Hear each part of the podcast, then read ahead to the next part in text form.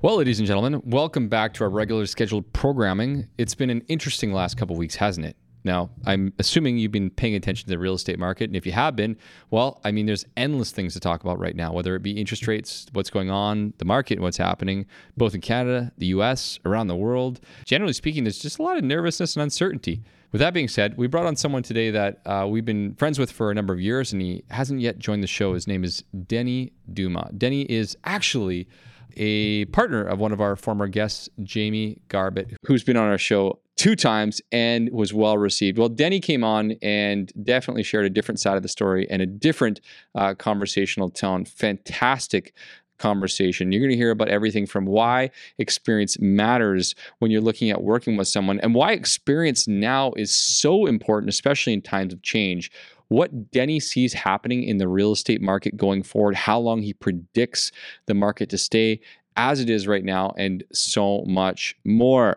If you are enjoying these episodes, I got to tell you, make sure to hit that subscribe button. And of course, let us know. Send us the feedback on the feedback channels, thrivemortgage.ca or on Instagram at Thrive Mortgage Co. or at the YVR Remo Show. Lots of stuff there, but basically, rate us, review us, subscribe, and we'll see you on the other side.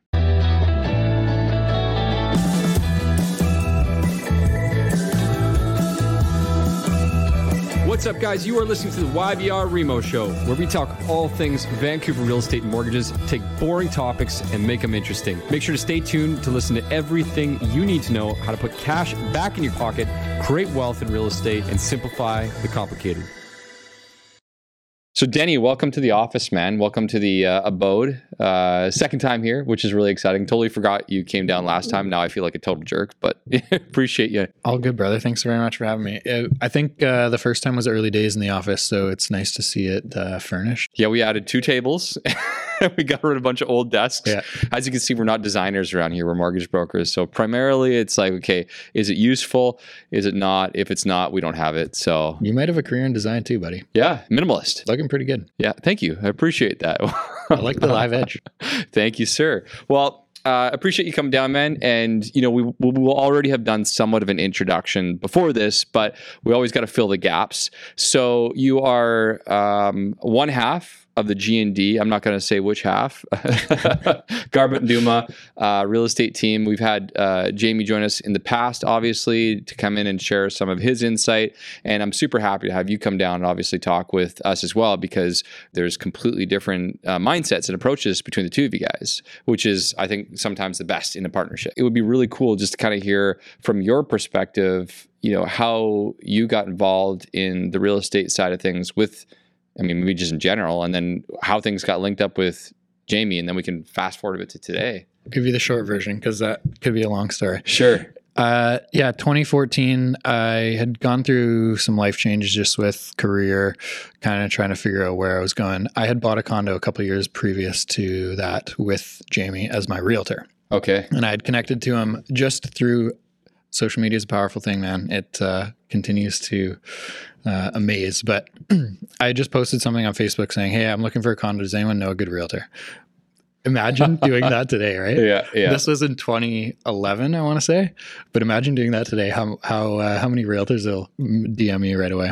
Uh, so one of my friends from high school just said, "Hey, Jamie went to our high school. He's a realtor. Call him." Um, so anyway, long story short, I had bought a condo. A couple years later, I had just kind of reached out to him. Um, I really enjoyed the experience. It kind of lit a little bit of a spark underneath me. I um, have always been interested in real estate and construction and design and like how things go up and, and look at this new uh, commercial building that we're in right now. But um, city planning, like how officials in government decide where single family goes, where strata goes, where commercial goes, all that kind of stuff always was interesting to me.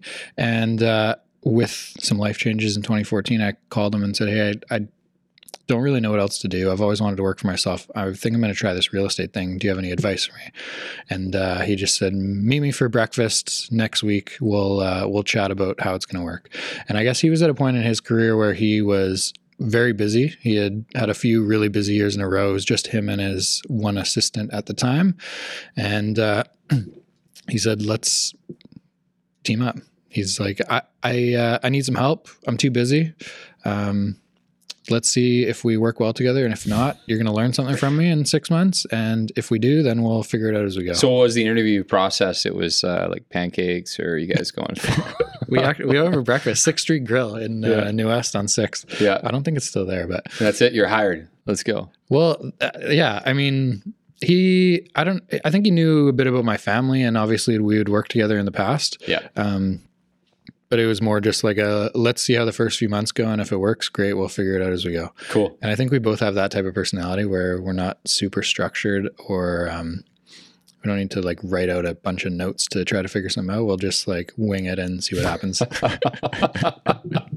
Folks, this isn't how it happens for your home, of course. These guys are, are much more detailed when it comes to your home.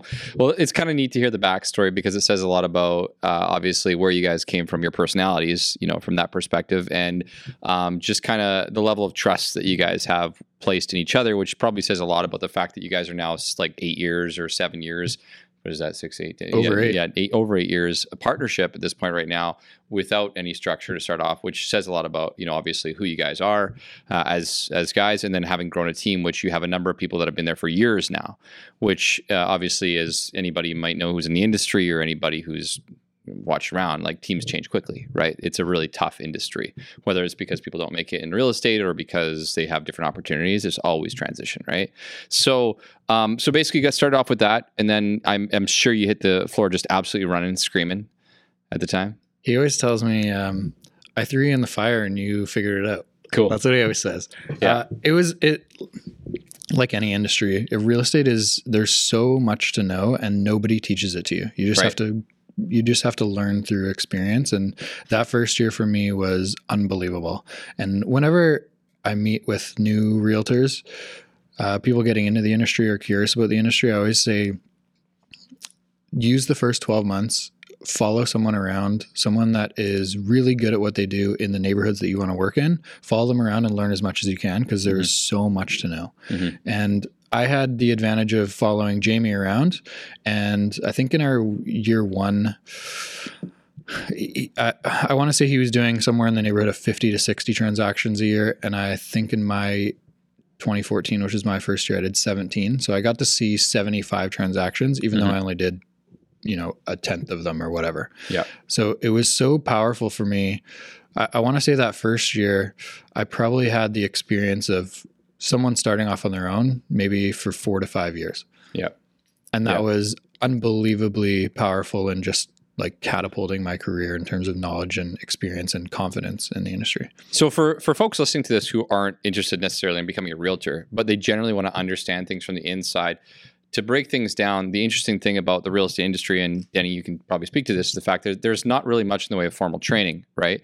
And so when someone's looking to sell their house or buy a house or invest into real estate or do a reno, and they're asking the real estate agent for advice, they're just hoping and praying that this person's even seen it before or cares about it and isn't making things up. Now, thankfully, like, you know, guys like you and a lot of other guys that we've talked to are, are pretty stand up and they spend the time, the energy to learn these things. But I mean, that says a lot. Like, you know, for, for a lot of people, they might just walk into the space, sell 10 homes or whatever. And then next thing you know, they're selling your home. Now, that being said, I don't want to beat up any realtors that are selling, you know, they're in their first year or selling their first five because you've got to start somewhere. But it also, I think, it, it, it pushes the importance of someone when you're making an educated decision. You don't necessarily want to just pick someone because they've been in it forever. You don't necessarily want to pick someone because they're, you know, brand new or they have a name, but you definitely want to look for someone who can articulate the level of experience, which after, you know, uh, experience of being part of 75 transactions that could make a big difference in how you advise people and how you talk to people and what you're seeing, right? For sure. Experience is not calculated in number of years. Right. It just simply is not in our industry and on your side too, right? Experience is calculated in how many things have you seen? How many transactions have you gone through? How many conversations have you had? How many different professionals have you connected with, right? Yeah. Doing four to six transactions, which is the average in Greater Vancouver Real Estate Board, a year for 40 years is not experience. Right. You are out of practice almost, yeah. right? Yeah. Like there was times in in slow markets 2019, 2016 after the foreign buyer tax came in where there'd be real, realtors that we were connecting with that hadn't done a transaction in 3 to 6 months. And uh like especially it, you know we're going to talk about interest rates and how they're affecting local markets in the last couple months but if if you haven't seen many homes or if you haven't had these conversations on a daily basis you're just out of practice and and where do you learn that stuff and you really only learn it from like being involved daily yep Yeah, no, absolutely. I agree. So, um, to your point about like, I, I don't want to skip ahead because we're going to talk about Yeah. kind of like what are the points at which uh, have impacted the market in the last few years. But where we want to circle back is okay, the experience piece again, and and the importance to a consumer, a listener, and someone who's investing or buying or whatever that is, and how that comes in. And so when we started talking a few weeks ago, you started sharing uh, some insight into uh, an experience that you went through with a, a home a renovation um, that ended up not really making you any money, but you learned a lot about and it kind of opened your eyes into the importance of you going through some of these experiences so you could advise other people. Right? Maybe you want to shed some light on that heritage situation there, and we can. I'll preface it with this. I I classify realtors in our industry into three categories. One, you're beginning. Everyone starts at, at zero. Yeah. You it takes a while to learn. You learn through experience, following someone around, shadowing, asking questions, all that kind of stuff, but it takes a couple years to get competent. sure. And for lack of a better word, I say competent as like uh, step 2 Yeah. and that is you're giving people decent advice. You are able to work your way through a transaction. You know what things to look for in contracts. You know how to negotiate decently. Um, but the third step I find that very few get to, and that is just like the above and beyond knowledge of the industry. So, yes, that includes like being really good at handling multiple offers and negotiating contracts. Yes, that includes being an exceptional communicator, but it is so important in residential real estate to understand the product that you're selling. Right. And that is construction. That is what is behind the walls. That is how much does it cost to replace a roof or update electrical or change a window or do drain tile, whatever that may be. Yeah. And so that I I got to step two by following Jamie and doing a ton of sales. Right. Yeah. So my first few years I did a ton of sales and I would say not many people in Greater Vancouver and BC did saw and actually transact sold more houses in a single year than I was doing in 2016 and 17. Wild. Not many. Maybe me and Ty Corsi. I don't know. Like, but we're gonna throw that out to Ty here and see you how he responds back. What was Yeah. your twenty? What was it? Twenty eighteen. 2016 17, I did over 17. 100 transactions by myself There you go. each year. That's crazy. Nuts. Yeah. But you just learn so much by going through that. Sure. That's hundreds and hundreds and hundreds of conversations Yep. on negotiating, on uh, getting through problems after inspections and all that kind of stuff. Yeah. But um, the thing that I think really elevated my um, knowledge in this industry was going through that renovation. So we did a, a renovation of a 1936 heritage home in, in Queens Park. Jamie and I did it together. And it was basically a full gut. So we pulled an oil tank, did all the soil samples, all new drainage, um, all new electrical, all new plumbing, added a couple bathrooms, dug out some attic space to add a bathroom. So it was like as much as you could do. We didn't, the roof was in decent shape, so we left that, but we did a ton. And being there for those nine months as this project went on and just watching and asking contractor questions and stuff like that was an unbelievable like step forward in my career as like a service provider to consumers. Mhm. It is um it's wild how much more confident I am walking into homes, pointing things out that are going to come up in inspections now. So, and it also it also makes the transactions go smoother. When you are walking a buyer into a home and you're pointing out that the roof is 18 to 20 years old and it probably needs to be replaced in 2 to 5 years and it's going to cost 12 to 15,000 dollars, when they see that in an inspection report, they're not freaked out anymore because they already knew it was there. Mhm. They're negotiating based on knowing that they're going to have to replace the roof in in a few years Right. versus early in my career.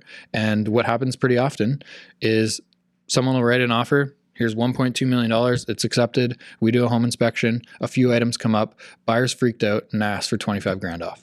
Yeah. That so, happens pretty rarely now. so uh, would you suggest that having that experience, well, having that experience has been beneficial for you, But what is how's a consumer to think if they're not working with somebody who's renovated a heritage home and seen you know all these different things? Like, Mm. would you say that they're at a disadvantage from that perspective? What I'm trying to get to is I think that it's clear to me that going through the experience of having seen that gives you firsthand ability to determine specifically whether this makes sense for someone, or at least to advise them as to what you could think about it. Hey, this may or may not impact you, right? For sure. Um, I think it also goes back to my previous point of um, expertise is not calculated in number of years. Right. Expertise is calculated in experiences. right. And this was just an extra experience that adds to my wealth of knowledge, right? Yeah. So it's extra experience that I can share with consumers as we're going through homes. And and to answer your question about like what does the consumer get out of this? yeah. I think if you're buying a single family home in Greater Vancouver,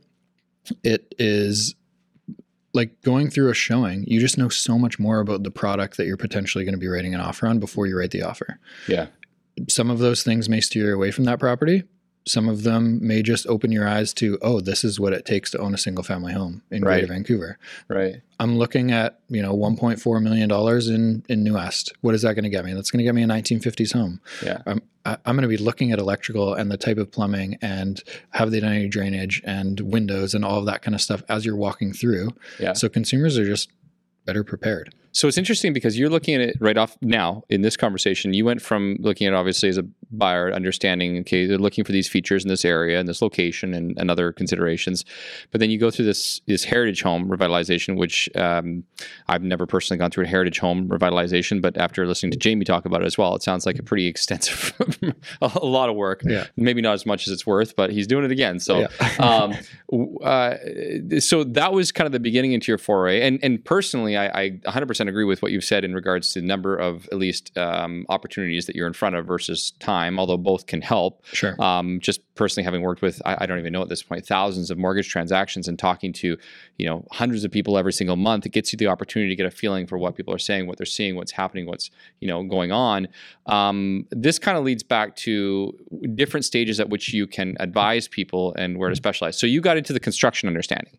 You're able to now look at a home and say, okay, not only do I understand the the land value just because of understanding what's going on and the value to you as a consumer, but now I understand your time cost or well, I guess life cost if you're doing a renovation Sure. or what this could mean to you in 3 years if you guys have to do a roof replacement or something like that, right? Totally. So you you kept going down this road, obviously, and you have since then, and uh, I started expanding to your portfolio of different things. Now, um, we've talked about this recently, but you, uh, if you're okay talking about it, you made another move recently, right? Yeah, absolutely. I, real estate is such a powerful tool, and I feel like I kind of lucked out getting into this industry because I know a lot about it now. Sure. And the more you know about it, the more comfortable you feel. Investing is a good word, but uh, the more comfortable you feel like pushing the limits a little bit Sure. Yeah. and Yeah. being single with no kids, I feel like I can take on some risk. Yeah. And in the last few years, it's paid off because real estate is inc- increased in value. But the the power of owning a tangible asset like a piece of real estate is that every few years you can now leverage off of that asset Right. And and yeah, I I just uh, moved. I've been living in Port Moody a couple of years and just bought a house in Port Moody. Kept the townhouse that I was in, refinanced that, and basically didn't have to pay a down payment because of the refinances. So this is- again, like it's another experience going through, seeing how all of it works behind the scenes, understanding the communication with mortgage brokers, understanding that you know banks are going to be a little bit slow depending on you know time of year and you know what steps are involved in doing refinancing or uh, if you're doing two at the same time Yeah.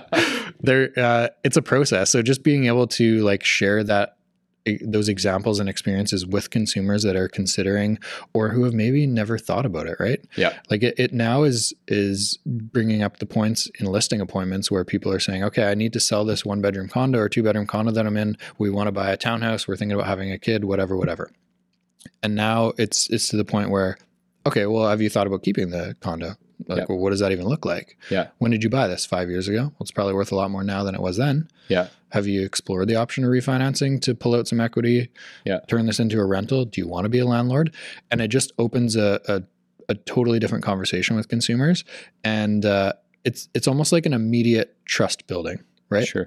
Like when you're sitting across from someone, they have the natural tendency to be, um, I don't know, like a little bit standoffish, right? Like Yeah. this person want uh, this person wants me to y- use them to sell my home so that Yeah. they can make money. If I now turn that around and say, well, I don't think you should sell this condo. Mhm. I think you should buy a house and turn this into a rental, refinance, and you're in a great position. In five years from now, your tenants paid off five years of your mortgage here, Yep. and you still got the house that you want. Yep. I I think it just is like an immediate trust builder. So it, um, like, and I wasn't really ha- comfortable having those conversations until a couple years ago after I had been through numerous mortgages and a couple refinances, right? And it just takes those experiences to build the knowledge to be able to be confident and have those conversations. So that, that's that's really powerful to hear coming from you, someone who's now seen hundreds and hundreds of transactions at this point in your career, um, having gone through a renovation, a refinance, so selling, buying these different types of things. That you know, perhaps it wasn't until the point that you actually went through like a full-on multiple property refinance, putting different renters in, and then making a leap up to a property yourself. Did you feel like, oh my goodness, okay, like wow, this was a great experience. Now I want to share and tell the world. And I think that's that's massive because I've personally gone through that myself. And I would say like when I bought an investment property or in this case a commercial unit and or did a major scale renovation myself, it was each and every one of those points I was able to add another tool to the tool belt belt and able to discuss that. And so when I'm able to have a conversation with my clients, um, one of my big things that I suggest, and today actually having had multiple conversations, was uh, it's a good thing if I'm telling you not to do something, you want to hear that from me, certainly. And that's what I'm aiming to do here is to tell you don't do this thing, don't do that thing in many circumstances, especially, and we'll talk about this afterwards, in, in changing markets or markets that don't make sense to do so, right? Don't be rash in certain decisions. But circling back to that, so uh, from a, again, a lot of people that are listening to our show here are are are people that are buying or investing their first homes, and one of the biggest things for most people is having the fear to take that leap. So, having worked with a lot of people who are perhaps maybe at that point in their lives where they're like, oh, maybe I should I keep my other property? Should I not? What was it for you that helped you feel comfortable taking that leap? Was there something that just kind of said, yeah, you know what, I I think this makes sense for me. I've been a landlord before. Um, it doesn't scare me anymore. Yep. The first time it definitely did. You know, how many times are they going to call me a month? how, how many questions are they going to ask me that I don't know the answer? What's going to break that I don't know how to fix? You know, Right, all those right. all those types of things. What if I get a person that is terrible and trashes the place? Right. Sure. Yeah. I've gone through it. I've had good tenants. I've had bad tenants, and it doesn't scare me anymore. There's a solution for any problem. Um, sure, getting a bad tenant sucks. Sometimes it costs you a little bit more money, but at the in the long run, at the end of the day, I just I believe so firmly in owning Greater Vancouver real estate. Right. Right. Even though the market's falling off a cliff right now, you're okay with Oh man, I'm excited. This excites me. I love it. I agree with you. I think you the first time. So I was I got off pretty easy the first time. So I my sister ended up being my first tenant in my property with her friend, and although she called me a lot and probably more than a, a typical tenant would be, I guess I got kind of lucky to kind of like play softball the first time around, so to speak, and then kind of move uh, forward from there. But yeah, like those are the types of things that, and it's good to hear that from you, right? Because that's a lot of the fears that a lot of people have, and they're like, no, I don't want to own real estate uh, rentals. I don't want to own that because landlords, you know, like I don't want to be a bad guy landlord, and I, I, I think tenants are going to trash my house, and like, what if they do, and what does that look like, right? And I mean, exactly to your point. Well, like, let's run through the list of worst case scenarios, right? If this happens, this happens, this happens, but like, let's also look at like the best case scenarios, and then find somewhere in the middle, because generally speaking, somewhere in the middle is still really damn good. Uh, especially as you mentioned, well, whether you're investing in Alberta or here, there's still a lot of good, right? And, and you can usually um, minimize that risk too of tenants, right? Because you're posting something online, you're doing the research on who's coming to see the, Yeah. the house, Yeah. you're selecting that Yeah. person. So if you select a bad person, it's kind of on you too, right? Maybe you didn't do enough due, due diligence. Maybe you didn't call a reference. Maybe you didn't look them up on social media, find out who they are. Yes, like people can put on a facade. Yes, people can fool you, but um, for the most part, if you're calling references and calling their employer and getting a little bit of background info on them, you're never going to get that really, really bad one. Yeah. Right. Maybe you get someone who, whatever, is messy, you know, things like that. But, Yeah. and it depends on the type of product that you are renting to, right? sure. I had a 1943 house that was maybe renovated in the early 80s, but it was pretty dated and pretty gross. and so the quality of tenant for that is going to be a lot different than a one year old townhouse in Port Moody Yeah. across the street from the SkyTrain, right? It's Yeah. just different quality. Yeah. So I guess there's pros and cons with owning older homes. Yeah. Um, owning land is fantastic long term. Yeah. A lot more upside potential, but owning newer strata, uh, a lot less headaches. Interesting. That, I mean, I'm not surprised to hear you say that like the the particular product is is going to attract a certain type of person, and and and we talk about this, and we talked about this in podcasts before, like how to find a good tenant, walk around the area, think about what they look like, act like, feel like. You know, generally speaking, if someone is like affluent and they're going to take a sky train and things like that, they don't want to mess around with maintenance, right? They just basically want to hop on, hop out, and go, and they want a Starbucks on the corner, and they want a nice restaurant or something of that nature. Which obviously, to your point, you learned the hard To- way, totally. probably at this point right now. Okay, so so you've, you've made the transition. You uh, congrats by the way on the new house. I'm Thank sure you. the reno. How's reno going by the way? you should probably ask about that. We it was stalled for a couple weeks. Oh yeah, Whenever you're doing a reno, this is like one of the first things you learn is is it takes longer than you think. oh boy. Usually you budget for 50% more time and it Yeah. usually takes longer than that. Yeah. So the uh, I was just waiting for an electrical permit. The I finally got the permit. PC, BC Hydro said, "Yep, go ahead." So we're starting uh, electrical update on Monday. cool. Right so it's coming along. Yeah, This one's not that. super big like the last one was. Um, updating electrical panel to put a EV, EV charger, AC, uh, sub panel to the basement for a kitchen and basement suite downstairs. There you go. Not bad. So we're gonna add a basement suite in, rental income, fantastic. So looking good on all accounts.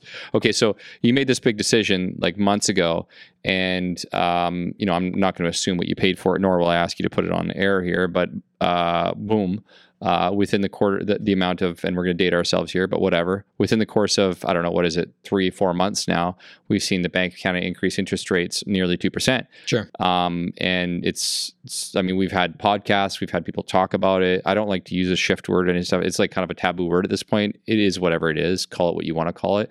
But we've seen a noticeable change in the desire to own real estate from at least from an external standpoint in in three or four months like it's it's been dramatic.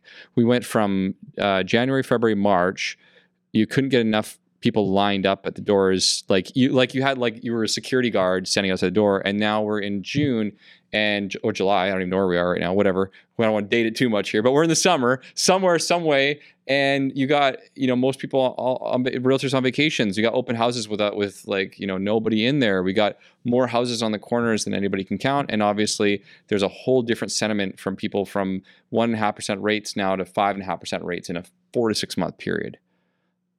So what's going on man? Like how how how are you guys how are you feeling? First of all having purchased that home recently and um, yeah i mean just generally speaking how are your thoughts on this quick turnaround What's your time horizon, right? It's like it's like stock market. Warren Buffett's one of the wealthiest people in the world, and I'm going to butcher this quote, but it's something like, "When other people are aggressive, be cautious. When other people are cautious, be aggressive."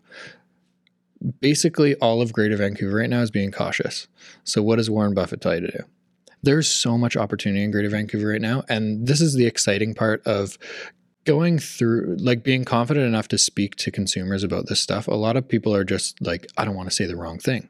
Versus i've seen the ups and downs three or four times already in in a sh- you know shortish eight and eight and a half year career that i know what's on the other side.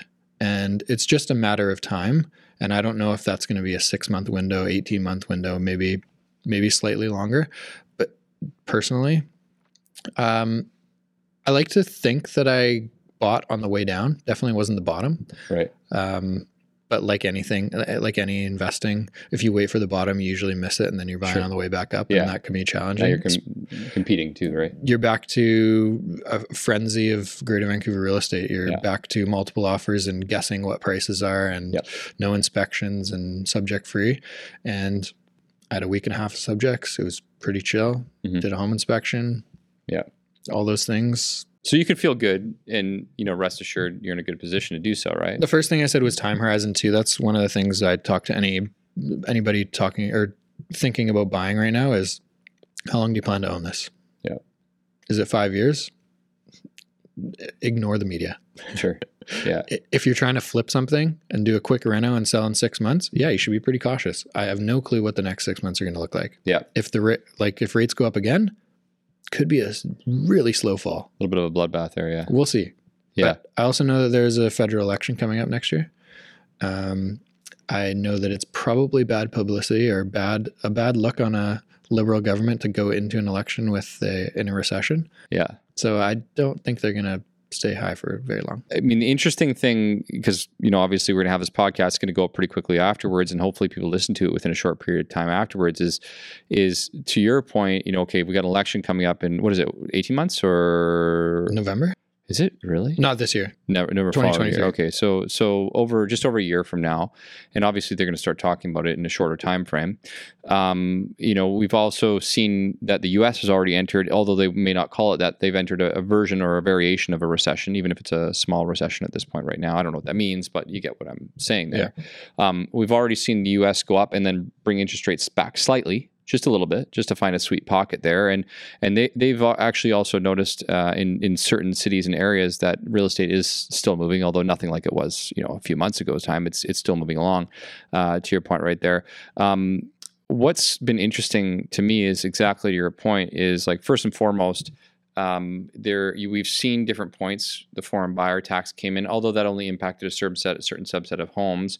Uh, the stress test, which was a big one, which uh, actually worked out to be quite good in this circumstance, raising rates because people are protected. Yep. Um, the, the difference now is that what's happening is impacting a, a- obviously a wider group of people, but maybe not as much as what some people think. And that's actually kind of where my point goes to is it's it's it's a public perception which is causing an, this impact, and then other factors. Case in point, um, a vast majority of borrowers in Canada have more than fifty percent of equity in their homes.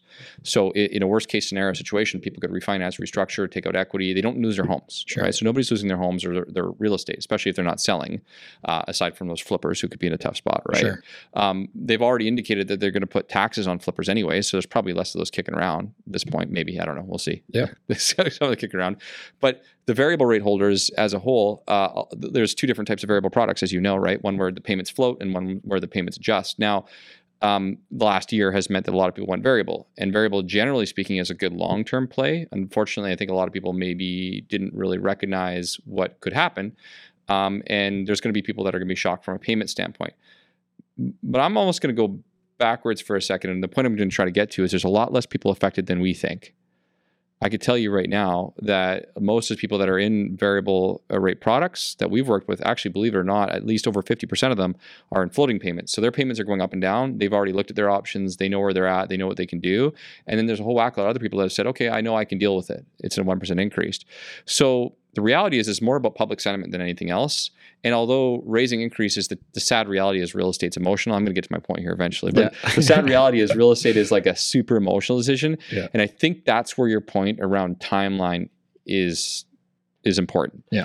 Because again, the facts show more people moving here, not enough housing. People continue to want to buy. People want to continue to invest. Yes, the cost of borrowing is up. Yes, that people can qualify for less, but they can't keep rates up forever. And in addition to that, with the vast majority of people not actually being in variable rate loans, it's actually not impacting nearly as many people as we think. Yeah. So the question isn't if prices will come back up. And historically, historically, rates are still very low.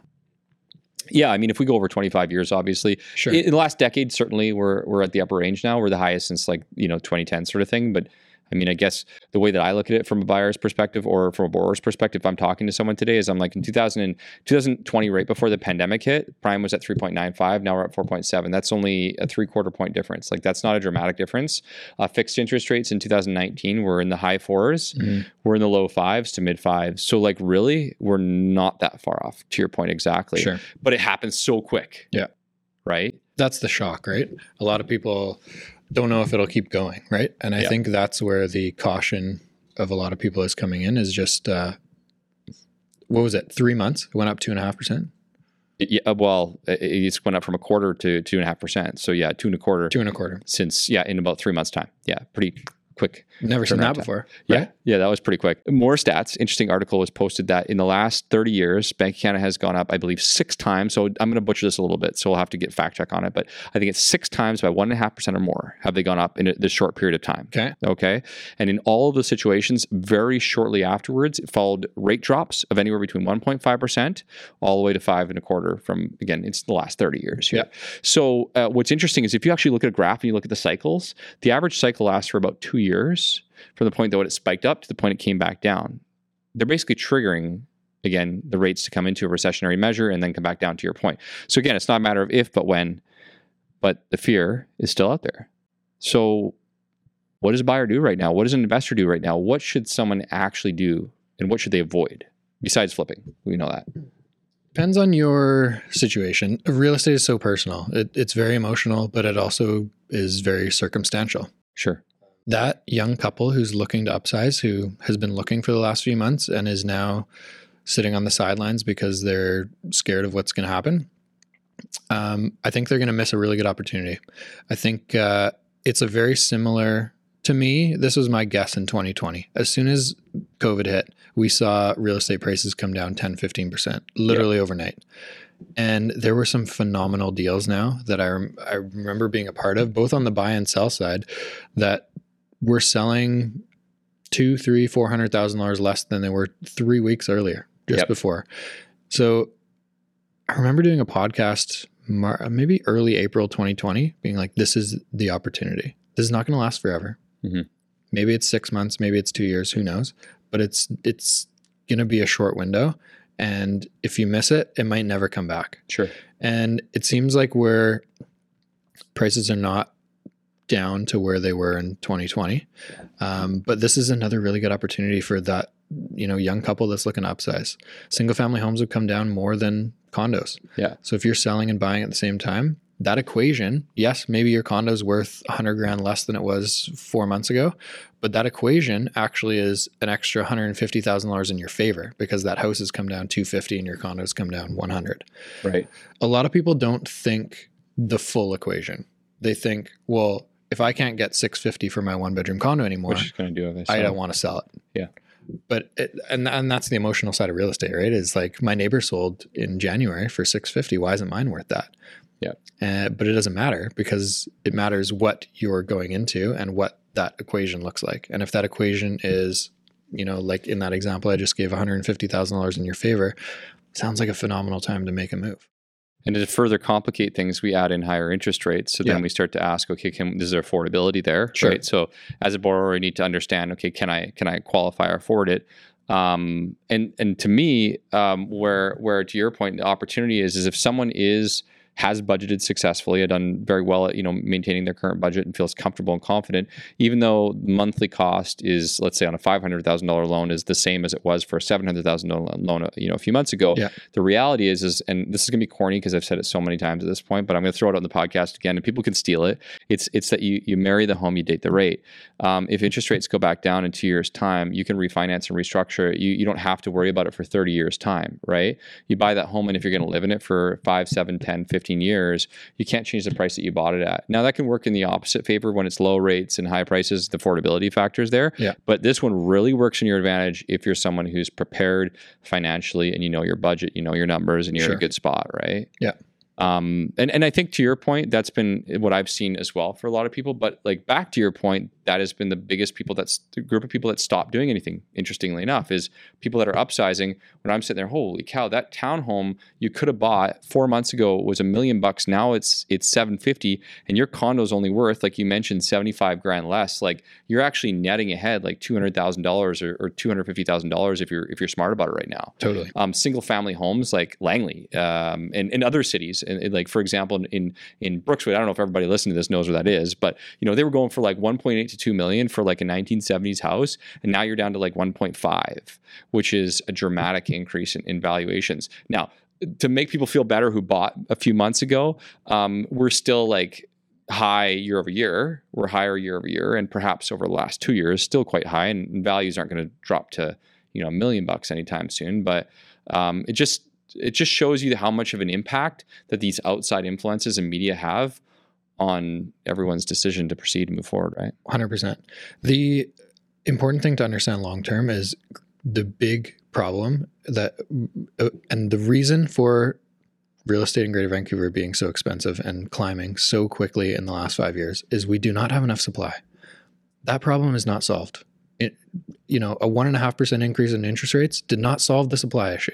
There's still more people that want to live in Greater Vancouver than own homes in Greater Vancouver.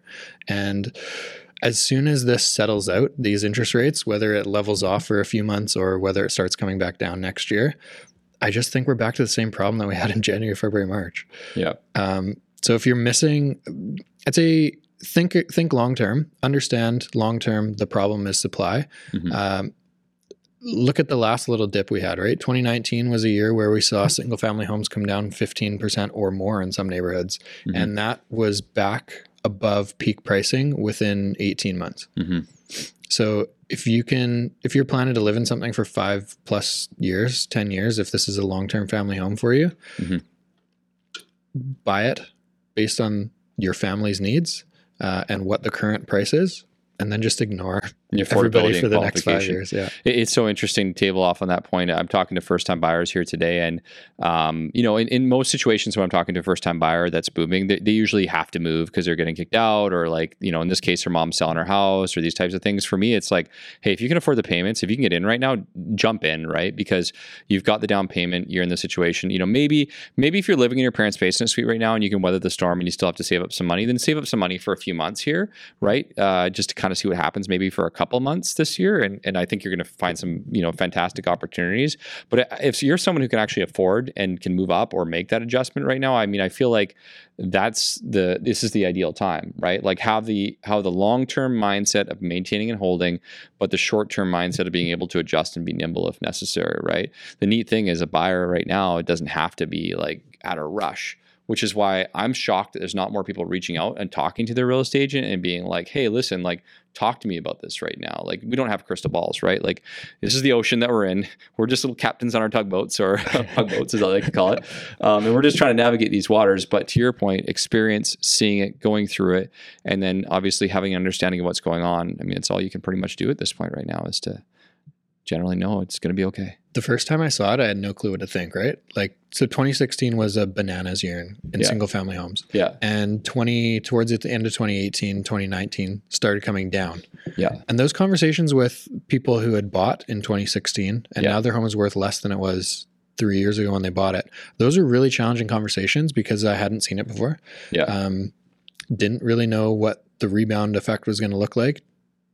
So those are really challenging. Now, now having gone through that, back to the experience thing is like so much more confidence articulating, you know, what a long term Greater Vancouver looks like. Yeah. And you talk about, I think you asked the question of like who should be cautious versus who should look to Yeah. Yeah, look at absolutely. opportunity is that downsizer type person. If you lived in your home for 20 years, um, you're not going to get the peak pricing for your home right now. Yeah. If you're think if you were thinking 2022 is the year to sell, Yeah. maybe you look at, you know, if you need some equity out of your home, maybe you look at doing a refi. Yeah. And sitting on it for another year or two and Sure. just waiting. Because I don't think this is going to be I think this is going to be a short term blip. Right. I think it's 16 6 to 18 months. Yeah. And it really I mean we're kind of at the mercy of the Bank of Canada and what they decide to do over the next year or so. Yeah. But I just don't see I don't see another big increase coming. Yeah. And I pretty confidently can say 2023 I think rates start coming down. I hope you're right. I don't want to see another increase. That's a lot of my phone blowing up there over the course of a week or a month or so forth. it must It's- be nuts for you. I guess Yeah. like how are you handling those conversations? Oh yeah, like well, I, I think I mentioned like uh, pretty much up until the moment you showed up here. I mean, listen, I, I'm really proud of the way our team has has been built for the last few years. Like we do annual conversations with every client that will take it. We reach out every single year, and truth be told, my conversations right now are just calming. Here's what's going on. Here's what's happening. Here's what you can do. Even though we send out the videos and the emails and so forth, it's one thing to have a personal conversation. Totally. Um, it's just time, right? You have to make time to, to do a lot of these conversations. But I think I had today, uh, outside of my typical, you know, client work and other calls, I think I had five uh, separate conversations with clients, and we they all ended strong. I know my options. I know what I can do. I don't feel like I'm going to lose my house. And that's kind of the big thing right now is that, you know, again, we we hear the media push us like house prices drop 35%. House prices drop. Who gives a crap? As long as you can afford your mortgage and you can make your payments right now, like the stock market fell off. I don't care. I've got money in, you know, in here and here and here. It's going to rebound eventually for the most part if you just let things sit and settle. So like as a as a borrower or buyer listening to this, should I buy? Should I invest? Should I do these different things? I mean, obviously depends on what your objective goals are, but to your point, if you're going to hold on to the asset, we can show how many different spikes and falls, but again, that little mountain just keeps climbing up. Um, times are crazy right now on the lending side. The focus is to have a clear plan of action. Remember that you can always restructure in the future, and don't make judgment decisions based on a short-term uh, situation. Always have the long-term outlook. The same thing when it comes to prepayment penalties. Mortgages are like banks are just eating us up right now, man. Like they'll call people all day long and be like, "Hey, you want to sign on this, you know, this dotted line?" And people are like scared. They're like coming up for renewal, and you're like, "I don't have an option right now. What do I do? Right? What are my options?" And and that's a sad thing. And I wish we could talk to more people and and show them that they have the ability to do different things. But to your point, it's like you know experience back to the experience to be able to educate and then show and advise creates calmness which makes good decisions which is why you can buy more real estate and feel good about it even though the market's dropped off 25% right It's so funny how many consumers we talk to all the time don't put into perspective the entire equation. I talk about this uh, 95% of listing appointments is okay, well, what are you thinking of buying if you decide to sell here? Uh, we're downsizing. Okay, well, what does that equation look like?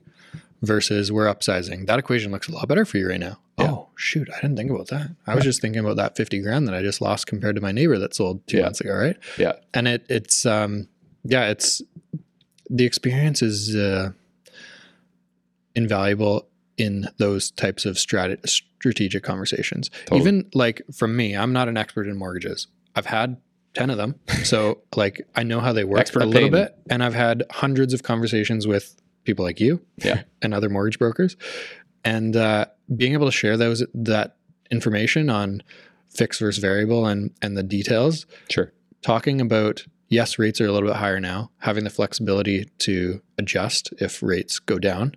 What does that mean? Variable. What does that mean if you're in a fixed? What do those penalties look like? I've had a big penalty in a, in a fixed uh, mortgage.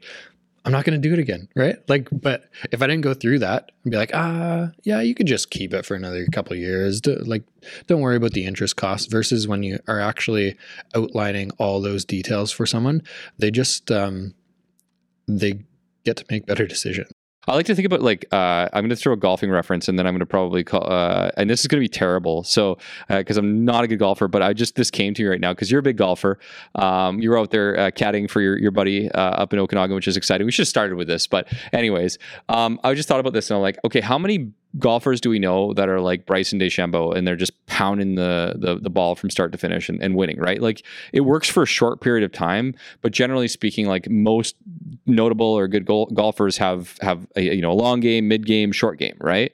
And I like to think of it it's the same way when it comes to mortgages from that perspective, right? Like if you just stick it in like a 10 year fix, that's like Bryson DeChambeau. You might win once. You might win a couple times, nothing about him personally, but you're going to smash the long ball. But most of the time it's going to go off and it's going to mess off and it's going to screw you up. But if you're somebody who can be strategic and think about the long game, you got to make it through the 18 holes, you got to make it through the 30 year mortgage, or you got to get to that point. But you're able to have that plan in place and, and adjust to the different greens and all that kind of stuff, then you're going to be okay. And I think where I was trying to go with that is because, again, the bank says go with a five year fix, seven year fix, 10 year fix, just do that, do that, do that, do that. Whereas, like, okay, why don't we have the long term mindset? We're going to play the whole course, but why don't we adjust our game? Let's, why don't we look at a two year option right now? That could make sense. The cost of borrowing is lower, the two year outlook based on where the economy is going right now. What's our worst case scenario? We lie where we are right now. Not so bad, right? The variable approach is good for someone who's strong at recovering, right? Is, is comfortable with it and, and not just take that one option. So, kind of circling back to your point, exploring the different options, but deciding and moving forward and making a decision. That was a terrible metaphor, but I tried really hard. I hope that made sense. I think your point came across, and I think it reiterates how important it is to work with people who are really, really good, Agreed. right? Like Thrive. Just because I work with other mortgage brokers, I can't say you're the best in BC, but you are easily one of the best in BC. Thanks, man. Any conversation you have with, I mean, in terms of your team, I deal mostly with you, but I would, um, I think it's pretty easy to say that like anyone on the team, you're just getting expert advice every step of the way. And in in weird situations like this that we've never seen before, where rates have gone up two and a quarter percent in a very short period of time, and people are freaking out, like have a conversation with the people who know this world best. Cool. When yeah. like I've got those calls too from um, from banks in yeah. the last couple months saying, "Hey, you're in a variable. Do you want to lock in on a five year fixed at five point seven five? And I just laugh. Yeah. like no, it seems so silly. Yeah. But I I think uh, they're just scaring a lot of people into making poor decisions. Yeah. Versus getting educated from the people who know this world best. So to sum it up, the power of good advice is important. You can't replace experience. And right now, more than ever, you need to be getting good advice from a variety of people. Denny, I don't want to keep you too much longer here because we can go on forever. Um, for the folks that listening, we're going to post up all your information everywhere. Uh, you have your own podcast. Obviously, maybe shout out the name of the podcast really quickly. The Denny Dumas podcast. We took a little break because I had a lot going on in my life, but um, we'll be back in September. Okay, the Denny Dumas podcast. So make sure to download that. And of course, we know where you are, the G and D team. Um, and uh, yeah, man, really appreciate you coming on the show today. Thanks for joining. Absolutely. We'll do it again.